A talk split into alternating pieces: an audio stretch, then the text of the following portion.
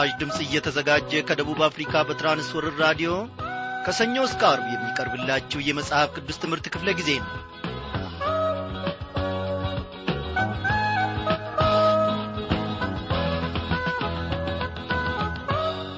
ክቡራን አድማጮቼ እንደምን አመሻችሁ። እግዚአብሔር አምላካችን ይክበር ይመስገን። ዛሬ ተከታታዩን የኦሪት ዘፍጥረት መጽሐፍ ጥናታችንን እንደ ወትሮ ሁሉ ይዘንላችሁ ቀርበናል። በዚህን ጊዜ ራዲዮናችሁን ከፍታችሁ ከእግዚአብሔር ማድ ለመመገብ በየስፍራው ቀረብ ቀረብ እንዳላችሁ እኔ ባለሙሉ ተስፋ ነኝ። እግዚአብሔር ደግሞ አቀራረባችንን አመጣጣችንን ይመለከታል። ዛሬ ከእርሱ ማድ እግዚአብሔር ምን ይመግበኛል? ሕይወቴንስ በምን ያሳድጋታል? ብለን ተርበንና ተጠምተን ወደ ጸጋው ዙፋኑ እንቀርባለን እግዚአብሔር አምላካችን ሥራውን ከእኔና ከእናንተ ሳይደብቅና ሳይሰውር በመንፈስ ቅዱስ አስተማሪነት ለእያንዳንዳችን ገልጦ ደግሞ ይናገራል። ምሕረቱ በስቶልናል አይደለም እንዴ ታዲያ?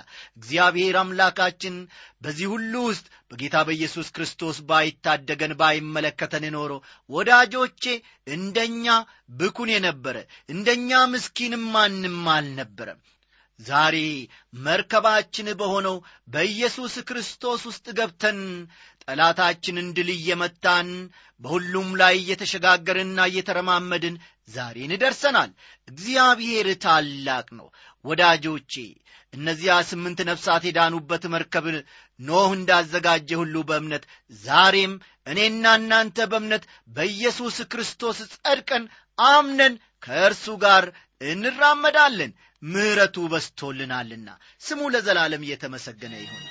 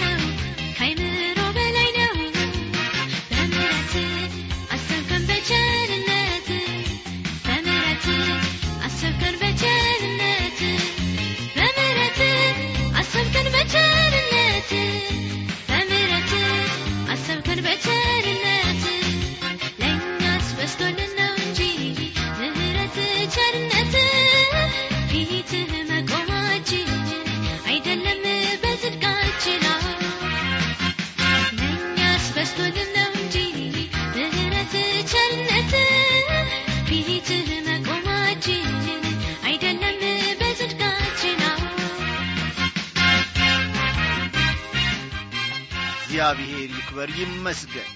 እኔና እናንተ ወገኖቼ ጽድቅ የለንም። ጽድቃችን የሆነው ኢየሱስ ክርስቶስ መርገማችንን አስወገደ። ስለዚህም ደግሞ ዛሬ ከናፍርቶቻችን ተከፍተው ዘላለማዊውንና ቅዱሱን ስሙን ይጠራሉ። እስቲ አንድ ላይ ሆነን በእግዚአብሔር ፊት በጸሎት እንቆይ።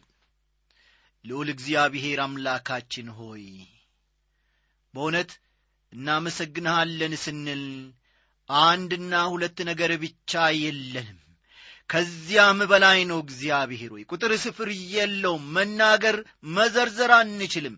እግዚአብሔር አምላካችን ሆይ ዛሬ እኛ ሳንረዳ ጥበቃህ በስቶልን ደግፈህን ከቤታችን በሰላም ወጣን። እንደገና በዋልንበት በተሰማራንበት መስኩሉ እግዚአብሔር አምላካችን ሆይ መከናወንን ለባሪያዎች ሰጥተ ደግሞ እንደገና ወደ ቤታችን ሰበሰብከን። ከቤት ከቤተሰቦቻችን ጋር በሰላም ማገናኘን። ዛሬ ደግሞ በዚህ መልክ እንድንቆይ የረዳህን ያላንተ ማን ነው? የትኛው ገንዘባችን ጠበቀን የትኛው ጉልበታችን ከጠላት ታደገን? በቀን ከሚምዘገዘግ በቀን ከሚበር ፍላጻ ሁሉ እግዚአብሔር ሆይ እየታደግከን አንተ አይደለህምን? እግዚአብሔር ሆይ ስለዚህ ምን ይከፈልሃል? ሰው እነሆ ንብረቱን ለመጠበቅ ቀሪውንና በስባሹን ንብረቱን ለመታደግ ሲል ዘበኛ ይቀጥራል፣ መሳሪያ ይገዛል፣ ዘዴ ያወጣል፣ ቅጥር፣ አጥር፣ ከፍታ ያለውንም ነገር ያሰራል። ሌሊት አይተኛም። እግዚአብሔር ሆይ እኛ ግን በአንተ ሀብታችንና ጠባቂያችን፣ መደላደያችን፣ ኩራታችንና ጥጋባችን በሆንከው በአንተ በኢየሱስ ክርስቶስ ተደግፈን ሳንባክን ሳንባዝን ሌሊቱን ሙሉ ስናንኳርፍ እናድራለን። ከግራ ወደ ቀኝ እንኳን እግዚአብሔር ሆይ ሳንገላበጥ በሰላም ውስጥ የጣፈጠን እንቅልፍ እግዚአብሔር ተኝተን ለተመስገን ደግሞ በፊት በማለዳ እንንበረከካለን።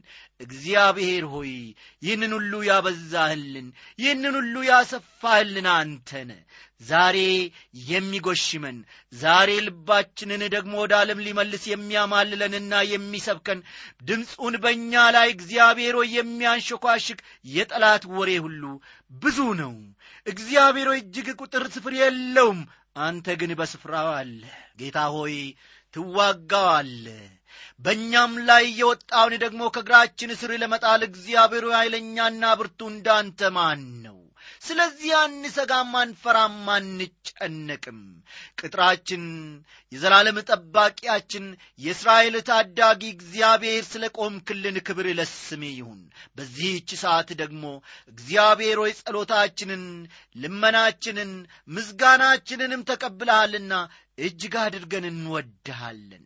በዚህች ሰዓት በመካከላችን ከወትሮ በበለጠ ሁኔታ ተገኝተህ ደግሞ ድንቅ ሥራህን የእጆችን ሥራ የምንረዳበትን ልቦና እንድትፈጥርልን እንለምንሃለን።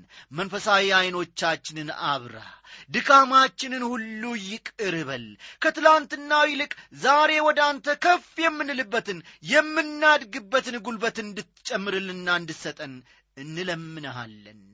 እግዚአብሔር ሆይ ስለ ሰማይን ክብር ለስሜ ይሁን። ወገኖቼ በማረሚያ ቤት ቁጭ ብለው አንተን የሚያደምጡ የአገርን ግዳጅ ለመወጣት በታማኝነት በጦር ሜዳ የተሰለፉትን ታላላቆች፣ ታናናሾች ወንድሞቼና እህቶቼን እንድትመለከታቸው። እግዚአብሔር ሆይ ኖ በሐኪም ቤት ደግሞ ባልጋቸው ላይ ተኝተው አንተን የሚሰሙህን። እግዚአብሔር ሆይ በብቸኝነቱ ተስፋ የለኝም። ማለቂያው አሁን ደርሷል። ስለዚህም እኔ ምን ሆናለሁ እያለች ለምትጨነቅም ነፍስ ተስፋሽ እኔ ነኝ እያልክ እንድታጽናናት፣ እንድታበረታታት፣ ጨለማዋንም እንድታበራ፣ ወገኖቼንም ሁሉ እንድትመለከት፣ አቤቱ አምላካችን ሆይ ረሃባችንና ጥማታችንን ሁሉ እንድታይ በዚህን ሰዓት ወደ አንተ ጸልያለሁ። እግዚአብሔር አባቴና አምላኬ ሆይ ስለ ተመለከትከን፣ ስለ ሰማህን፣ አሁንም ከእኛ ጋር ስላለህና ሁሌም ስለምሰማን እጅግ አድርገን እናመሰግንሃለን። ክብር ክብር ክብር በሰማይና በምድር ለአንተ ይሁን። በጌታችንና በመድኃኒታችን በኢየሱስ ክርስቶስ በቀኝ ባስቀመጥከው በአንድ ልጄ ስም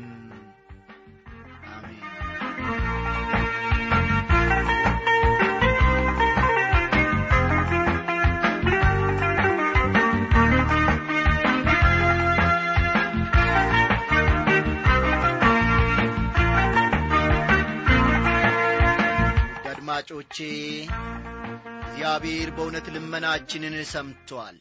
እኔ አምናለሁ፣ እናንተም እንደዚሁ እንደምታምኑ እኔ አምናለሁ። ባለፈው ክፍለ ጊዜ ጥናታችን ከኦሪት ዘፍጥረት ምዕራፍ ሰባት ስለ ኖህና ቤተሰቡ፣ እንስሳቱ ወደ መርከቡ ስለ መግባታቸው፣ የፍጥር መጥፋት እንዲሁም በመርከቡ ውስጥ ስላሉ ሰዎች ግን መዳን ሰፋ አድርገን መመልከታችን የሚታወስ ነው።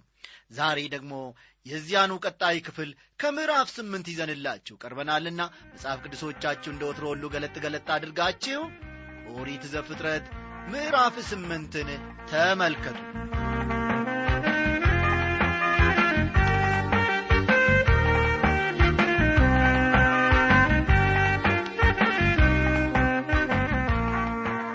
የዚህ የኦሪት ዘፍጥረት ምዕራፍ ስምንት አብይ መልእክቱ ወይም ሐሳቡ ዝናቡ አቋረጠ ምድርም ደረቀ።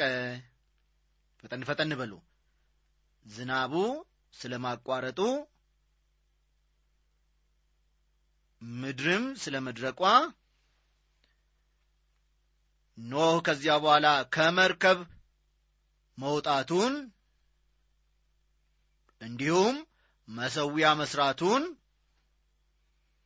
ኖህ ከመርከብ ወጣ መሰዊያም ሠራ መሥዋዕትንም አቀረበ የሚሉትን በዚህ በምዕራፍ ስምንት ውስጥ አካተን እንመለከታለን። በዘፍጥረት ምዕራፍ ስምንት ከቁጥር አንድ እስከ አራት እንዲህ የሚልን ቃል እናገኛለን እግዚአብሔርም ኖህን በመርከብም ከእርሱ ጋር የነበረውን አራዊቱን ሁሉ እንስሳውንም ሁሉ አሰበ። እግዚአብሔርም በምድር ላይ ነፋስን አሳለፈ ውሃውም ጐደለ የቀላዩም ምንጮች የሰማይም መስኮቶች ተደፈኑ። ዝናብም ከሰማይ ተከለከለ ውሃም ከምድር ላይ እያደር እያደር ቀለለ። ከመቶ አምሳ ቀንም በኋላ ውሃው ጐደለ መርከቢቱም በሰባተኛው ወር ከወሩም በአሥራ ሰባተኛው ቀን በአራራት ተራሮች ላይ ተቀመጠች ይላል።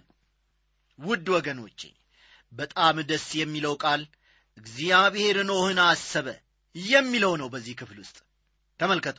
እግዚአብሔር ኖህን አሰበ የሚለው ሐረግ እጅግ በጣም ደስ የሚል ቃል ነው። ተነስቶ እግዚአብሔር አዎ ታምሩን ወድጃለሁ አስቤያለሁ ቢል ምንኛ ደስ ይላቸዋል! ሰዎች በሰዎች ሲታሰቡ ሰዎች ከሰዎች ደግሞ ስጦታ ሲደርሳቸው እጅግ ደስ ይላቸዋል! ልባቸውን በውስጣቸው ትፈነድቃለች። እግዚአብሔር በአንድ ጊዜ ከሰማይ እያንጎዳጎደ አዎ በሊና ይጠፋን አስቤዋለሁ። ሰለሞን ሳንኤን አስቤዋለሁ እንዲሁም ደግሞ ደነቀ ደስታን አስቤዋለሁ እያለ በስማችን እየጠራ ቢናገርን ምንኛ የበለጠ ደስታ ይሰማናል። በምድር ላይ ነፋስን አሳለፈ ውሃም ጐደለ ይላል። ይሁን እንጂ ማምሻውን የሆነ ጉዳይ አልነበረም። ውሃው እንዲጐድል መቶ አምሳ ቀን አስፈልጎታል። እስቲ ቁጥር አምስትና ስድስትን እንመልከት እግዚአብሔር ኖህ ምን አደረገ ነው የሚለው? አሰበ ይላል። ልብ በሉ በዚህች ምሽት እግዚአብሔር እኔንም አስቦኛል በሉ ወዳጆቼ። ውሃውም እስከ አስረኛ ወር ድረስ ይጐድል ነበር። በአስረኛ ወር ከወሩም በመጀመሪያው ቀን የተራሮቹ ራሶች ተገለጡ። ከአርባ ቀንም በኋላ ኖህ የሠራውን የመርከቢቱን መስኮት ከፈተ ይላል። የጥፋት ውሃ ማቆም ጀምሮ ቀጥሎ ኖህ ያደረገውን ደግሞ እስቲ እንመልከት። ቁጥር ሰባትና ስምንት ቁራንም ሰደደው እርሱም ወጣ። ውሃው ከምድር ላይ እስኪደርቅ ድረስ ወዲያና ወዲህ ይበር ነበር። እርግብንም ውሃው ከምድር ፊት ቀሎ እንደሆነ እንድታይ ከእርሱ ዘንድ ሰደዳት ይላል። ኖህ ከአይዋፋት ጋር ጥሩ ወዳጅነት እየጀመረ ይመስላል። እንደ ማንም መልእክተኛ እርግብና ቁራን ወደ ፈለገበት ስፍራ ሲልካቸው እንመለከታለን ከቁጥር 9 እስከ 12 ነገር ግን እርግብ እግሯን የምታሳርፍበት ስፍራ አላገኘችም ወደ እርሱም ወደ መርከብ ተመለሰች። ውሃውን በምድር ላይ ሁሉ ስለ ነበረ እጁን ዘረጋና ተቀበላት። ወደ እርሱ ወደ መርከብ ውስጥ አገባት። ከዚያም በኋላ ደግሞ እስከ ሰባት ቀን ቆየ። እርግብንም እንደገና ከመርከብ ሰደደ። እርግብን በማታ ጊዜ ወደ እርሱ ተመለሰች። በአፏም እነሆ የለመለመ የወይራ ቅጠል ይዛ ነበረ። ኖህም ከምድር ላይ ውሃ እንደ ቀለለ አወቀ። ደግሞ እስከ ሰባት ቀን ቆየ። እርግብንም ሰደዳት። ዳግመኛም ወደ እርሱ አልተመለሰችም እዚህ ላይ ቁራንና እርግብን በተመለከተ ትልቅ መንፈሳዊ እውነት እንማራለን። ኖህ ከአንድ ዓመት በላይ በመርከብ ውስጥ አሳልፏል። ሁኔታውን እንዲያጣራ ቁራን ላከው። ቁራ ግን አልተመለሰም። እርግብ ግን ደግማ ደጋግማ ተመልሳለች። እርግብና የወይራ ቅጠል የሰላም ተምሳሌት መሆን የጀመሩት ከመቼ ጀምሮ እንደሆነ ባላውቅም አንድ ጊዜ የወይራ ቅጠል ይዛ ነበር ወደ ኖህ እየተመለሰችው በአንድ ወቅት ግን እርግቢቱ ወደ ኖህ አልተመለሰችም። ይህም የፍርዱ ማብቃትና ለምድርም ሰላም ለመሆኑ አይነተኛ ምልክት ነበር። ሰዎቹ ለረጅም ጊዜ በመርከብ ውስጥ ነበሩ። ምንም አይነት ለውጥ የለም። ያው መርከብ ውስጥ ከመግባታቸው በፊት እንደነበሩት ናቸው። እዚህ ላይ እንዲያመልጣችሁ የማልፈልገው መንፈሳዊ ትምህርት አለ ወዳጆቼ። በመጀመሪያ ኖህ ቁራን ላከው። ቁራ ግን አልተመለሰም። ምክንያቱ ምን ይመስላችኋል? እንደምታውቁት ቁራ ጥንብ በላ ነው። በዚያ ጊዜ ደግሞ ብዙ እንስሳት ስላለቁ በውሃው ጥፋት የተነሳ ብዙ የሚበላ ጥንብ ይኖራል ብዬ አምናለሁ። ለእርሱ ደስታ የፌሽታ ጊዜ ስለሆነ ወደ ኖህ ሊመለስ አልቻለም። የወድ ጉዳይ ይዞታል። የሥጋው ጉዳይ ጠምዶታልና። በነገራችን ላይ ቁራ ንጹሕ ካልሆኑ አዕዋፋት ምድብ ነው። እርግብ ግን ንጽሕት ፍጡር ናት። በየጊዜው መረጃ በማምጣትም ኖና አገልግላለች። በሁለተኛ ተልኮዋ መሬቱ እየተገለጠ እንደሆነ የሚያመለክት መረጃ ይዛ መጣች በሦስተኛው ጊዜ እርግቧ አልተመለሰችም። የጥፋት ውሃ መድረቁን ኖህ አሁን አወቀ።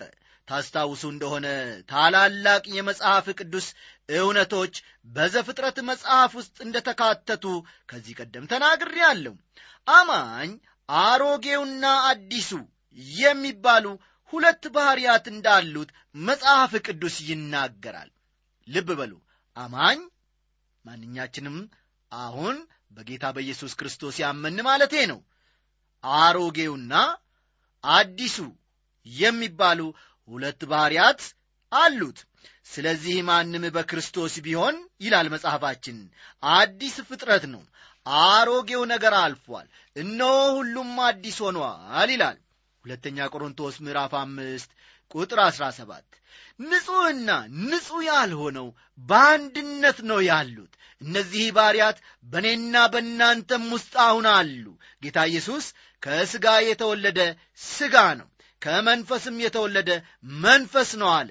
ዮሐንስ 3 ቁጥር 16 ሐዋርያው ጳውሎስ ደግሞ በእኔ ማለት በሥጋይ በጎ ነገር እንዳይኖር አውቃለሁና ፈቃድ አለኝና መልካሙን ግን ማድረግ የለኝም ብሏል።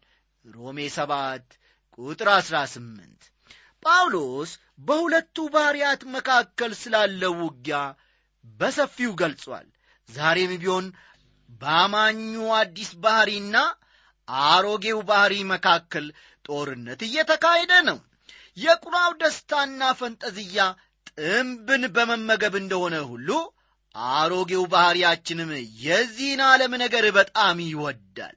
ቁራ የአሮጌው ባሕርያችን ምሳሌ ነው። ልብ በሉ ቁራ የአሮጌው ባሕርያችን ምሳሌ ነው። አንዳንድ ክርስቲያኖች እሁድ ጠዋት ወደ ቤተ ክርስቲያን ከመሄድ ይልቅ ቴሌቪዥን ሲያዩ ፊልም ሲመለከቱ እንዲሁም ደግሞ ቲያትር ቤት እየሄዱ በደጃፉ መሰለፍን ይመርጣሉ። በጌታ ቤት ውስጥ ቁጭ ብለው ቃሉን ከመስማት ይልቅ በዚህም ጊዜያቸው ሕይወታቸውም ይባክናል ለነፍሳቸው የሚሆነውን ነገር ከማትረፍ ይልቅ ለሥጋቸው ደስታና ፈንጠዝያ በየፊልሙ ደጃፍ ተኰልኩሎ አራትና አምስት ሰዓት መቀመጥን በጨለማ ውስጥ ይመርጣሉ።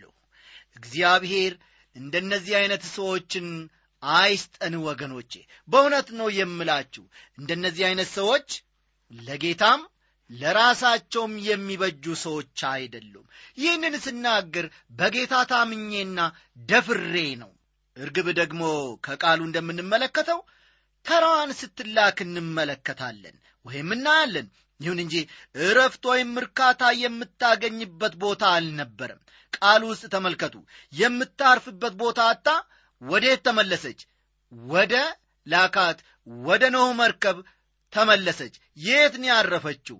ማረፊያ ስላጣች እጁን ዘርግቶ እንደ ተቀበላት ከቃሉ እንመለከታለን። ስለዚህም ወደ መርከቡ ተመለሰች። እርግብ በዚህ ዓለም የሚኖር አማኝ ምሳሌ ነች። ልብ በሉ እርግብ በዚህ ዓለም የሚኖር አማኝ ምሳሌ ናት። ቁራ ወደ ዓለም በተላከበት ጊዜ በዚያ ያገኘው ነገር ሁሉ በጣም ጣፈጠው፣ ማረከው፣ ተስማማው። የተለያዩ እንስሳት በድን ሲያይ ተማረከ፣ ተገዛ፣ ተሸነፈ። እግዚአብሔር ትክክል አይደለም ያለው ነገር ትክክል አይደለም ወገኖቼ። ዓለምን ወይም በዓለም ያሉትን ነገሮች አትውደዱ ተብለናል። እኛ ግን በአንድ እግራችን ቤተ ክርስቲያን ውስጥ በሌላኛው እግራችን ደግሞ በዓለም ውስጥ መቆምን መርጠናል። አዎ እንግዲህ መወሰን መቻል አለብን እንጂ የእግዚአብሔርን ቤት የምናጎድፍበት ምንም ምክንያት የለም። የሚያጠራ መንሹን ይዞ ጌታ ብቅ ያለ ለታ ግን ማፈር ይመጣል፣ መግቢያ መውጫ ይጠፋናል። ይህን ቃል አትሳቱ። ዓለምን ወይም በዓለም ውስጥ ያሉትን ነገሮች አትውደዱ ተብለናል። አንደኛ ዮሐንስ ምዕራፍ ሁለት ቁጥር አሥራ አምስት እኔና እናንተ ፍርዱን በሚጠብቅ ዓለም ውስጥ ነው ያለ ነው። በዓለም ውስጥ ብንኖርም ከዓለም ወገን ግን አይደለንም። ልብ በሉ በዓለም ውስጥ ብንኖርም ከዓለም ወገን አይደለንም። በዓለም ባሉ ነገሮች በአግባቡ እንጠቀማለን። ማንኛውንም ነገር ለአጉልና ለተሳሳተ አገልግሎት እቤታችን አናግበሰብሰውም፣ እኪሳችንም ውስጥ አናስገባውም። ዐይናችንም በነገሩ ተማርኮ ፈጽሞ ልባችን አይወሰድም። በዓለም ውስጥ ያሉትን ነፍሳት በእግዚአብሔር ቃል መማረክ እንጂ ልብ በሉ በዓለም ውስጥ ያሉትን ነፍሳት በእግዚአብሔር ቃል መማረክ እንጂ እኛ ራሳችን በዓለማዊ ነገሮች ፈጽሞ ደግሜ ላለሁ ፈጽሞ መማረክ የለብንም። ጌታ ወደ ዓለም ሁሉ ሂዱ፣ ወንጌልንም ለፍጥረት ሁሉ ስበኩ ብሎናል።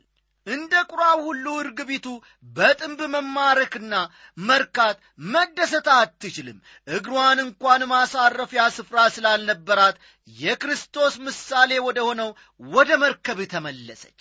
እኔ ምንኛ ግሩም አገላለጽ ነው ወገኖቼ! ነገር እስቲ አንዳንድ ጥያቄዎችን በግል ልጠይቃችሁ። ባሕሪያችሁ የቱን ይመስላል?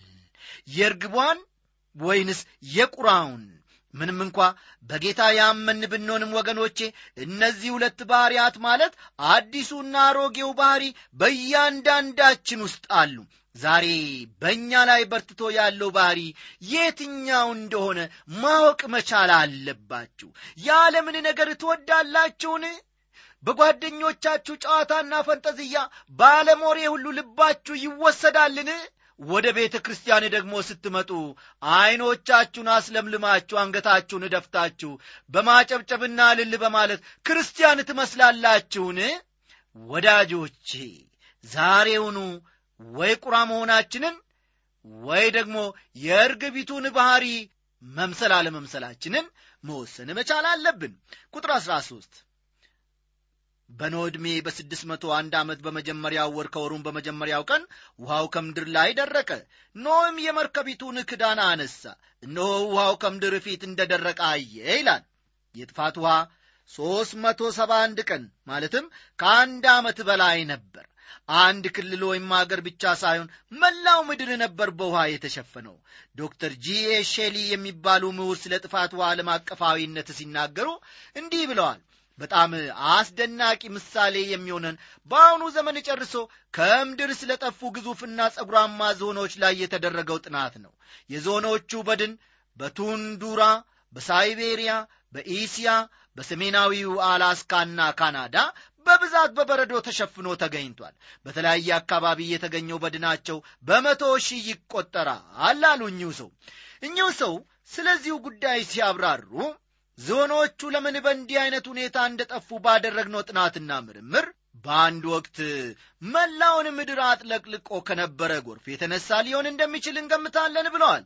የጥፋት ውሃ መላውን ምድር ያጥለቀለቀ እንጂ በአንድ ስፍራ ብቻ የተወሰነ እንዳልሆነ አሁን ጥርጥር ካለ ወገኔ ሆይ ከበቂ በላይ ማስረጃዎችን ማግኘት ይቻላል። ቁጥር 18ና 19 ኖህም ልጆቹንና ሚስቱን የልጆቹንም ሚስቶች ይዞ ወጣ። አራዊት ሁሉ፣ ተንቀሳቃሾችም ሁሉ፣ ወፎችም ሁሉ፣ በምድር ላይ የሚርመሰመሰው ሁሉ በየዘመዳቸው ከመርከብ ወጡ ይላል። ኖህ መሠዊያ ሠራ፣ መሥዋዕትንም አቀረበ። እግዚአብሔር ከኖህ ጋር ቃል ኪዳን ሊያደርግ ነው። ይህን አዲስ ጅማሬ በሚቀጥለው ምዕራፍ ማለትም በምዕራፍ ዘጠኝ እንመለከታለን። ቃል ኪዳኑ በጣም አስፈላጊና ጠቃሚ ነው። እግዚአብሔር ከኖህ ጋር ያንን ቃል ኪዳን ሲያደርግ ከጠቅላላው የሰው ልጅ ጋር ቃል ኪዳን ማድረጉ ነበረ። ቁጥር 20 ኖህም ለእግዚአብሔር መሠዊያውን ሠራ። ከንጹሕም እንስሳ ሁሉ ከንጹሕ ወፎችም ሁሉ ወሰደ። በመሠዊያውም ላይ መሥዋዕትን አቀረበ ይላል። ኖህ ለምን ንጹሕ ከሆኑ እንስሳት ሰባት ሰባት ንጹሕ ካልሆኑ እንስሳት ደግሞ ሁለት ሁለቱን ይዞ ወደ መርከቡ የገባበት ምክንያት ለእያንዳንዳችን ግልጽ ሊሆንልን ይገባል። ንጹሖቹ እንስሳት ለመሥዋዕት እንደሚያስፈልጉት ስላወቀ ነበር እንደዚያ ያደረገው። ኖህ ከመርከብ እንደወጣ መጀመሪያ ያደረገው ለጌታ መሠዊያ መሥራትና የሚቃጠል መሥዋዕት ማቅረብ ነበረ። ያ መሥዋዕት ስለ ክርስቶስም የሚያመለክተው ነገር አለው። በዚህ የተለየ ወቅት እግዚአብሔር በኖ ደስ እንዲሰኝ ካደረጉት ነገሮች አንዱ ይሄ ነው። ቁጥር አንድን ተመልከቱ። እግዚአብሔርም መልካሙን ማዛ ሸተተ። እግዚአብሔርም በልቡ አለ ምድርን ዳግመኛ ስለ ሰው አልረግምም።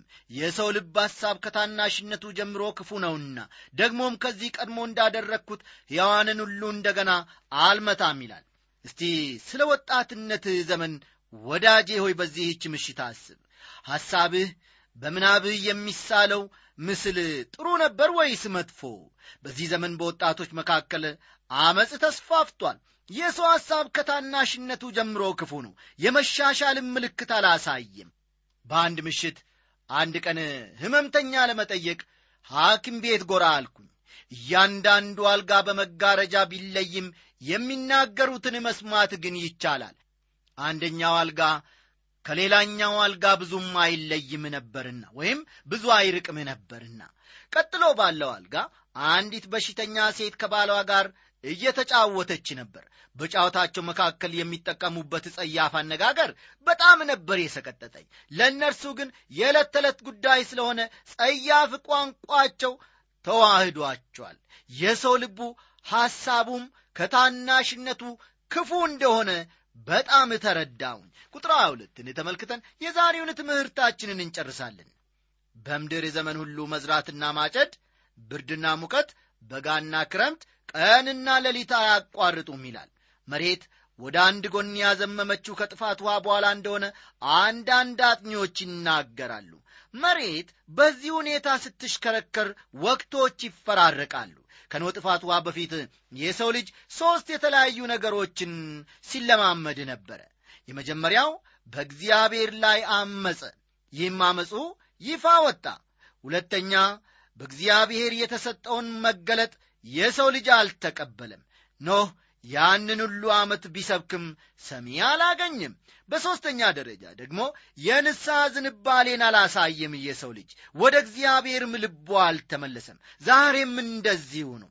ኖህ ከመርከብ ሲወጣ ልክ እንደ አዳም ሁሉ የሰው ልጆችን ሁሉ የሚወክል ሆኖ ነበር የወጣው። በሌላ በኩል የአዳምን ያክል ኖህ የሁላችንም አባት ነው እግዚአብሔር ይህንን ቃል እንድንማርበት ስለሰጠን ስሙ ለዘላለም እየተመሰገነ ይሁን። ምን ቀረን ወገኖቼ?